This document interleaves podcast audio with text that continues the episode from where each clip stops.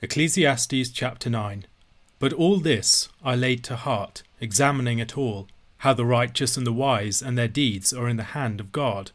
Whether it is love or hate, man does not know, both are before him. It is the same for all, since the same event happens to the righteous and the wicked, to the good and the evil, to the clean and the unclean, to him who sacrifices and him who does not sacrifice. As the good one is, so is the sinner and he who swears is as he who shuns an oath. This is an evil in all that is done under the sun, that the same event happens to all.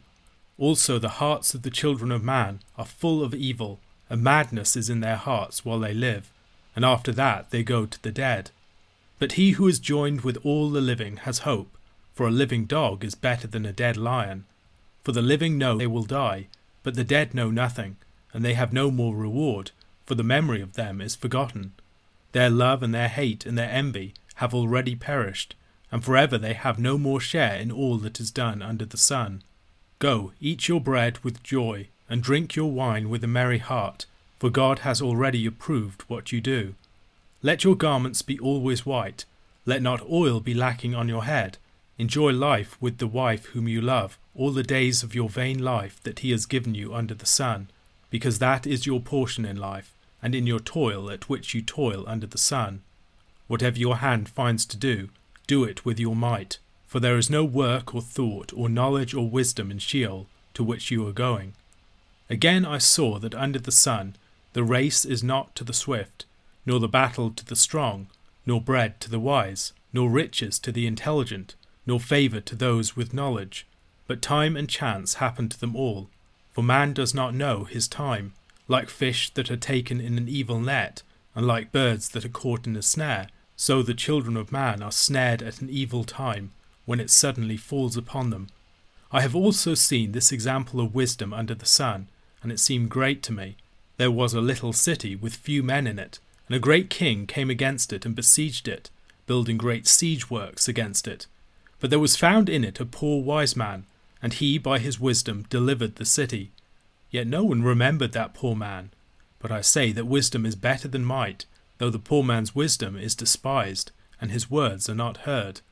The words of the wise heard in quiet are better than the shouting of a ruler among fools.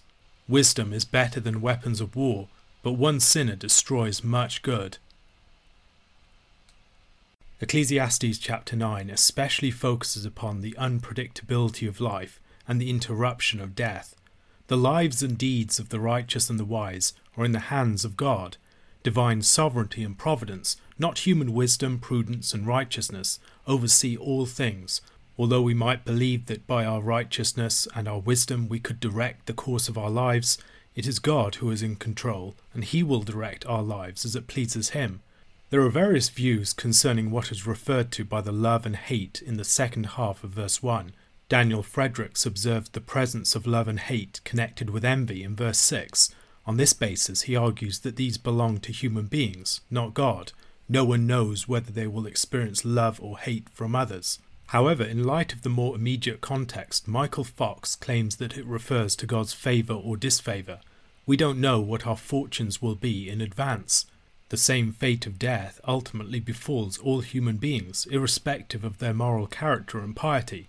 No matter how different two persons may be in their behavior and the relationship to God, death is the universal and ultimate equalizer. Life swiftly passes and we will die. Life, however, is much to be preferred to death. Death is inert, it's the extinction of all possibility and potential. The preacher describes this in terms of the arresting contrast between a dead lion and a living dog. William Brown writes Associated with royal might and prowess and conflict, the lion was considered the archetypal predator, the model of a king from the kingdom of the wild, this king of beasts. But the lion's regal stature is worthless in death, Koheleth observes. A dead lion is nothing more than a carcass, fit for the vultures. The dog, by contrast, was typically associated with filth and even death in ancient Near Eastern culture. Moreover, dog was frequently a term of contempt in biblical tradition, and remains so in English, like a dog that returns to its vomit, is a fool who reverts to his folly. The lion and the dog were emblematic of opposing reputations, intelligence and folly, might and weakness, majesty, and lowliness. According to the sages of convention, reputation is the individual's lasting legacy for future generations. It is the immortalized self. But for Koheleth, the grovelling dog holds an absolute advantage over the lion's carcass. Life cannot be lived for the sake of the future. A dog at least receives the crumbs that fall from heaven. Strangely, for the preacher, the advantage of the living over the dead, in verse 5, is that the former know that they will die. Perhaps their awareness of their coming demise excites their sense of the fleeting possibilities of the present. Man's period upon the stage of life is brief, and who knows what awaits him when he departs it to the darkness of the wings? The dead fade into the shadows, forgotten, their part in the drama of life over. Duane Garrett maintains that the claim that they know nothing is not a claim about the metaphysical nature of the afterlife, or perhaps the lack of one, but is rather another way of making the preacher's claim that they know nothing more of the business of life. Their time has passed, and they have moved on. Whatever awaits us after death, the current brief season of life is the only such opportunity that we will have. Jeffrey Meyers uses Jesus' statement in John chapter 9 verse 4 to illustrate this point. We must work the works of him who sent me while it is day. Night is coming when no one can work. Verses like these might trouble Christians who have a far more positive view of the afterlife. However, the afterlife in the Old Testament particularly is veiled in darkness and shadow. To the extent that a continuing form of existence is envisaged, it is in the grave or Sheol, a place to which all go, a place where men are much reduced from what they were in life. While there may be continuing distinctions between the righteous and the wicked, the dead are all in a less fortunate position than the living. Positive hope for life after death only starts to appear as the promise of resurrection, of God's gracious, purposeful overcoming of the power of the grave, starts to come into view in the Scriptures. And with the death and resurrection of Christ, there is a decisive change in the position of the dead. The dead are raised up to God's presence to be with Christ. Consequently, following the death, resurrection, and ascension of Christ, death can be viewed very differently, indeed very positively. However, we should never forget that death used to have a quite different character, and the only reason that it doesn't still have that character for the righteous is because God has acted decisively in history in Christ to change things. Given the certainty and finality of death, the preacher exhorts his hearers to make the most of their span of life while they still can enjoy it. In verses 7 to 10, he gives a fuller expression of his frequent counsel to pursue joy in God's gifts in the midst of our toil he lists some of the things that we should enjoy sustaining and tasty food, wine to make our hearts glad, God's gracious approval of our works, comfortable, clean, and attractive clothing, the refreshment of sweet smelling oil and other things upon our bodies, and the pleasures of life with a woman that you love. God has given us these good gifts, and as we know His gracious smile upon us and a right standing before Him, all of these gifts should be delighted in. Holiness is not dullness, drabness, and miserableness. It's joy in the kindness and grace of God and the goodness of His world and His gifts within it. Justification and forgiveness, God's having approved of what we do, are gifts to be enjoyed. They give us relief from anxiety and the accusations of conscience, an assurance of acceptance and standing with God. Part of what it means to receive these things is to know true joy, we all have a limited window of opportunity in which to enjoy the possibilities of life, and we should throw ourselves into it. Over time, the rich array of possibilities that lie open to the young child dwindle and narrow, and we find ourselves set in a particular course, perhaps yearning for a time when the possibility of us being something different still seemed open to us. Rather, however, than yearning for now closed possibilities of the past, we should devote ourselves fully to the realization of those possibilities to which we have committed ourselves. Half hearted activity should have no place in such brief lives. Toil is our lot in life, and we should devote ourselves to doing it well and to pursuing joy within it, and not futilely longing for things that lie outside of our grasp. Life is unpredictable. Fortune does not invariably favour the brave. We are all at the mercy of time and chance, no man rises above fickle fortune or escapes the cruel interruption of death. However, we prepare ourselves for the challenges and struggles of life, the vaporous movements of life and death will outwit and wrong foot us. The preacher tells the story of a poor man who illustrates both the fact that wisdom can exceed military might in its effectiveness, but also exhibits our limitations in the face of the swirling vapour of life. This poor man delivered a besieged, weakly defended city with his shrewd wisdom, yet despite the greatness of his wisdom, he was soon forgotten and unheard. We read a very similar story to this in 2 Samuel chapter 20 verses 15 to 22, where a wise woman saves her besieged city from destruction by delivering the head of Sheba to Joab. We know of the existence and the action of this wise woman, but her name is forgotten to history. Proverbs often teaches about the great power of wisdom.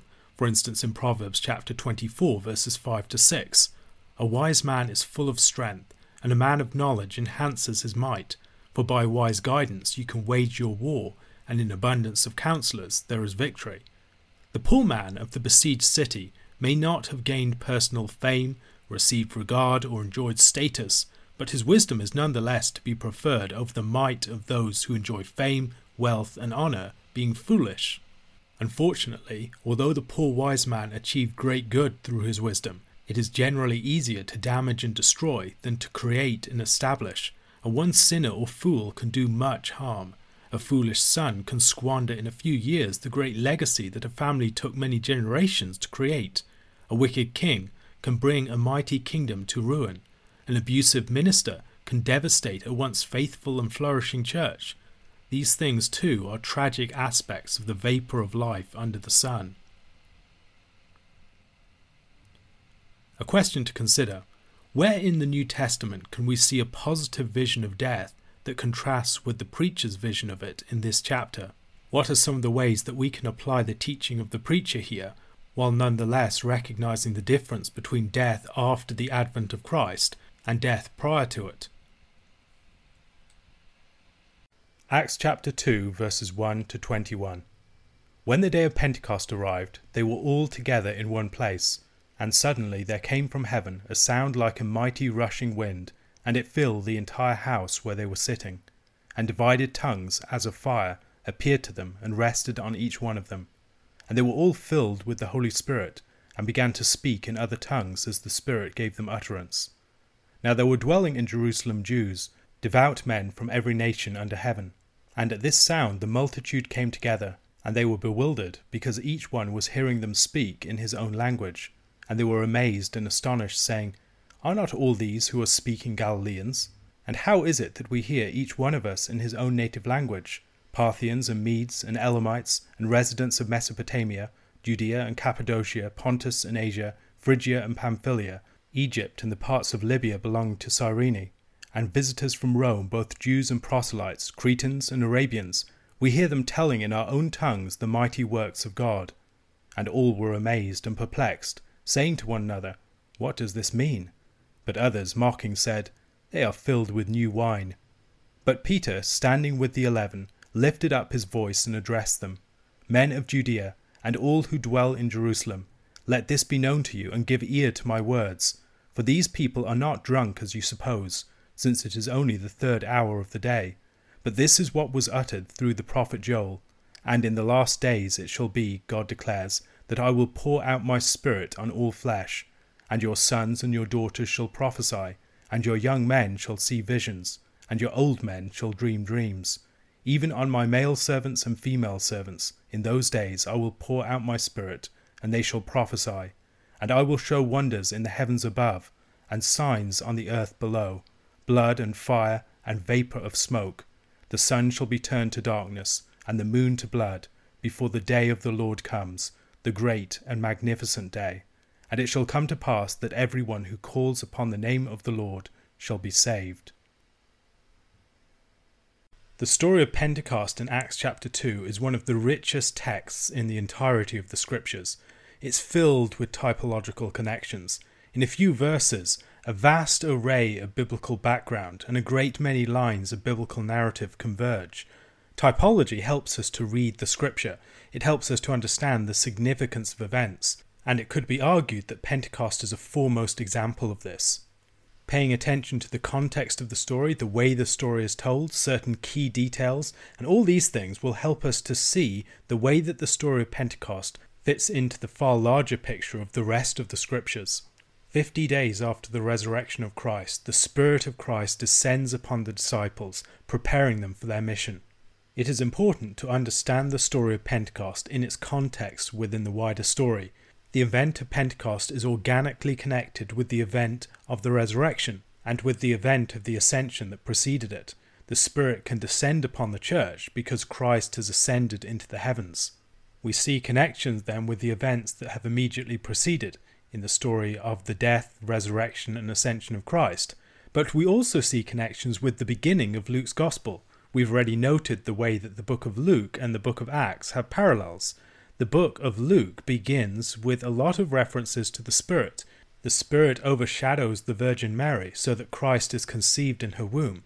In the same way, the Spirit will overshadow and the power of God will come upon the church so that they, in a way analogous to Mary, will bear Christ within their midst as a new temple of the Holy Spirit. The Spirit is also important in the story of the presentation. The Spirit leads Simeon into the temple, where he prophesies by the Spirit concerning this child that is presented there. Much as the presentation in the temple occurred on the fortieth day, so Christ ascends into the heavenly temple on the fortieth day, and then a man called Simeon, Simon Peter, bears witness to the Christ by the power of the Holy Spirit. There is also an Anna who's praying constantly in the temple.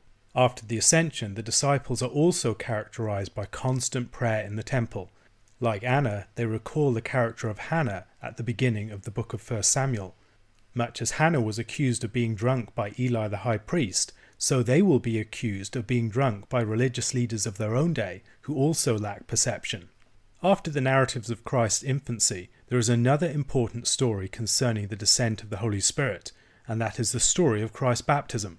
There is a transition from the ministry of John the Baptist to the ministry of Christ, and the Spirit descends in the form of a dove in a theophanic manner, propelling him into his mission as the Son of God and the Messiah. The beginning of Acts is another transitional story, the transition from the ascended Christ to the ministry of the church.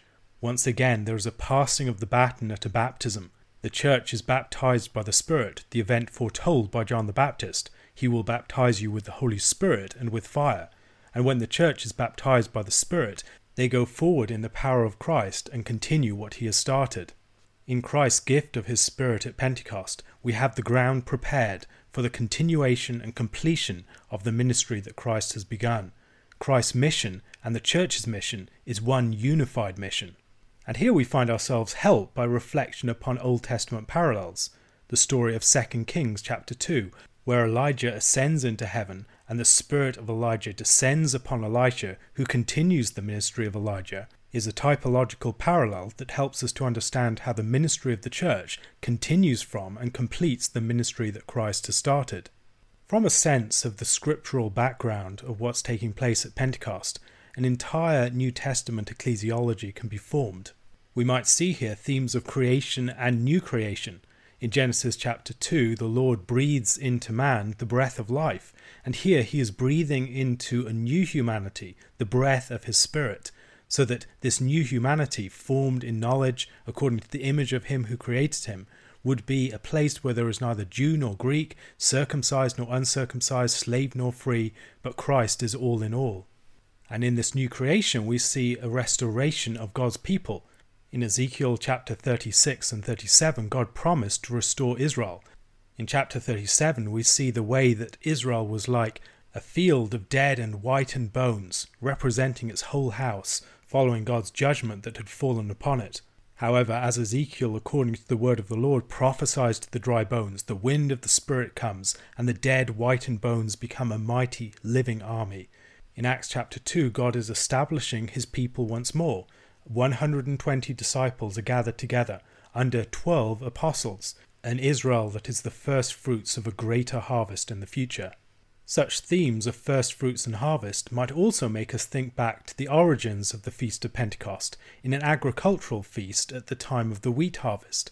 The grain harvest began with the barley harvest at the time of unleavened bread, and it ended with the wheat harvest at Pentecost, the Feast of First Fruits occurred during the Feast of Unleavened Bread, and this was the basis for the numbering of the day of Pentecost. Seven full weeks were numbered off, and then on the day after the Sabbath they would celebrate the Feast of Pentecost. The two tenths of an ephah of flour that were presented at the Feast of Firstfruits became two leavened loaves that were waved before the Lord. The attentive reader of the book of Leviticus will notice a parallel between the numbering of the Feast of Pentecost and the numbering of the year of Jubilee. The Feast of Pentecost is a miniature Jubilee. In Luke chapter 4, Jesus' public ministry began with a sermon declaring the acceptable year of the Lord, the year of the Lord's favour, the year of Jubilee.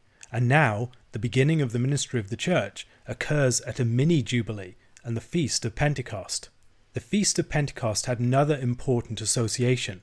It was associated with the time at which God gave the law to Israel. The day on which the law was given was widely considered to be 50 days after the time of the Passover, it was considered to have taken place on the day of Pentecost. At Mount Sinai, Israel was gathered together. God promised to make them into a kingdom of priests and a holy nation. At Mount Sinai, the leader of the nation, Moses, ascended into God's presence and received the law, which he brought down to the people of Israel. Fire and God's presence came down upon the mountain, but the people rebelled against the Lord and against Moses, and 3,000 of them were killed. In Acts chapters 1 and 2, we see that Christ, the head of a new people, ascends into heaven, where he receives the Holy Spirit from the Father. On the day of Pentecost, the day on which the law was first given to Israel, Christ gives his Spirit to the church. At Pentecost, God made his people into a kingdom of priests and a holy nation.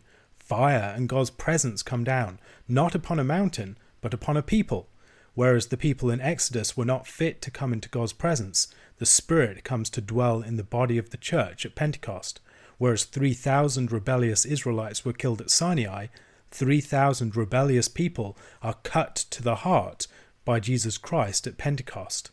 Recognizing the parallels and also the contrasts, we can see something of the deeper New Testament theme of the juxtaposition of the law and the Spirit. The Spirit is the gift of the law, the gift of the law that is written upon the heart. That was always the promise of the new covenant.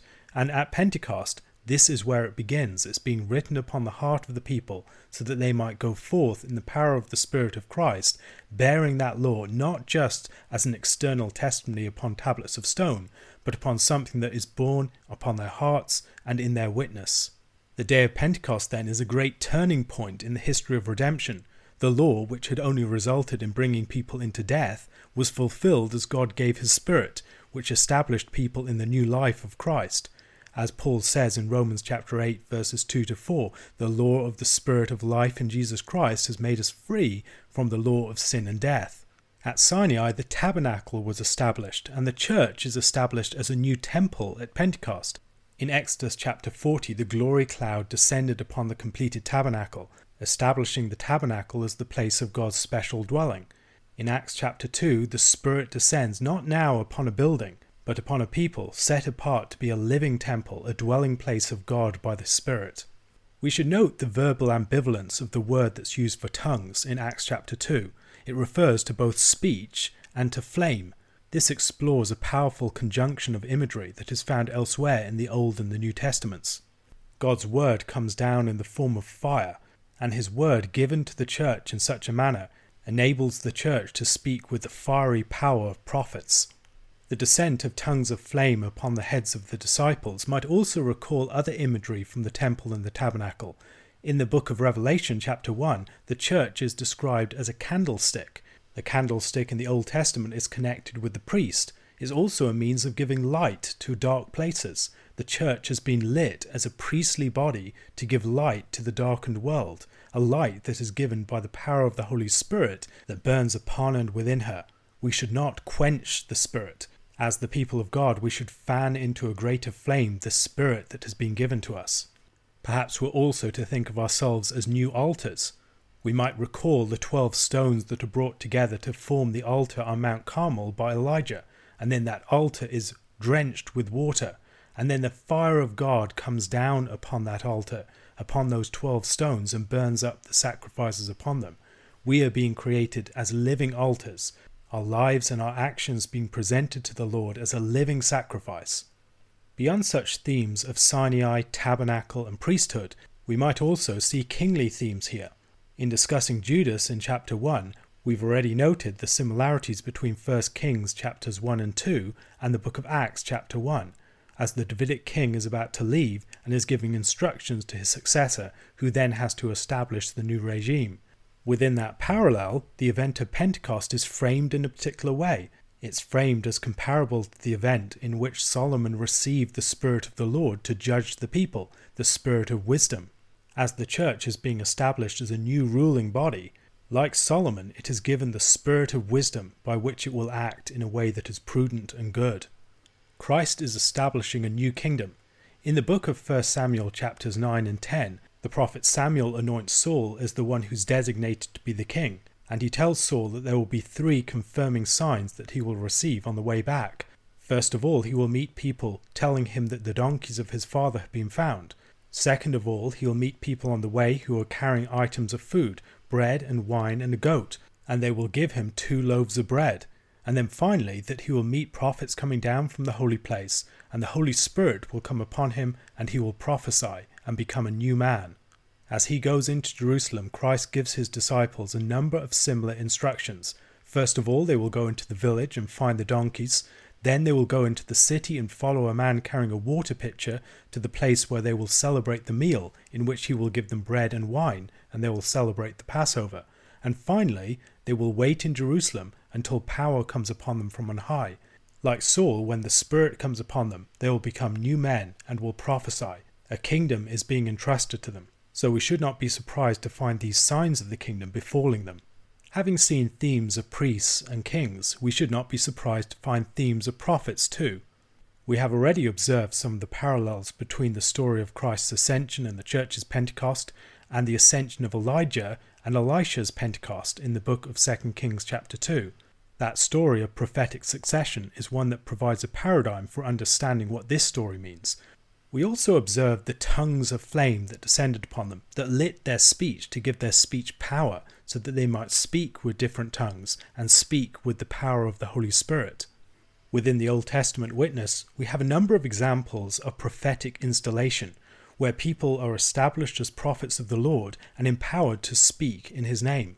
We might think of Ezekiel's vision of the throne chariot in Ezekiel chapter 1, or Isaiah's temple vision in Isaiah chapter 6, or Moses' encounter with the Lord at the burning bush. Such initiatory visions prepare the prophets for their missions in a number of different ways. They give them strength and resources for their tasks, they give them a firm awareness of their personal vocation, and they loosely sketched the contours of their mission.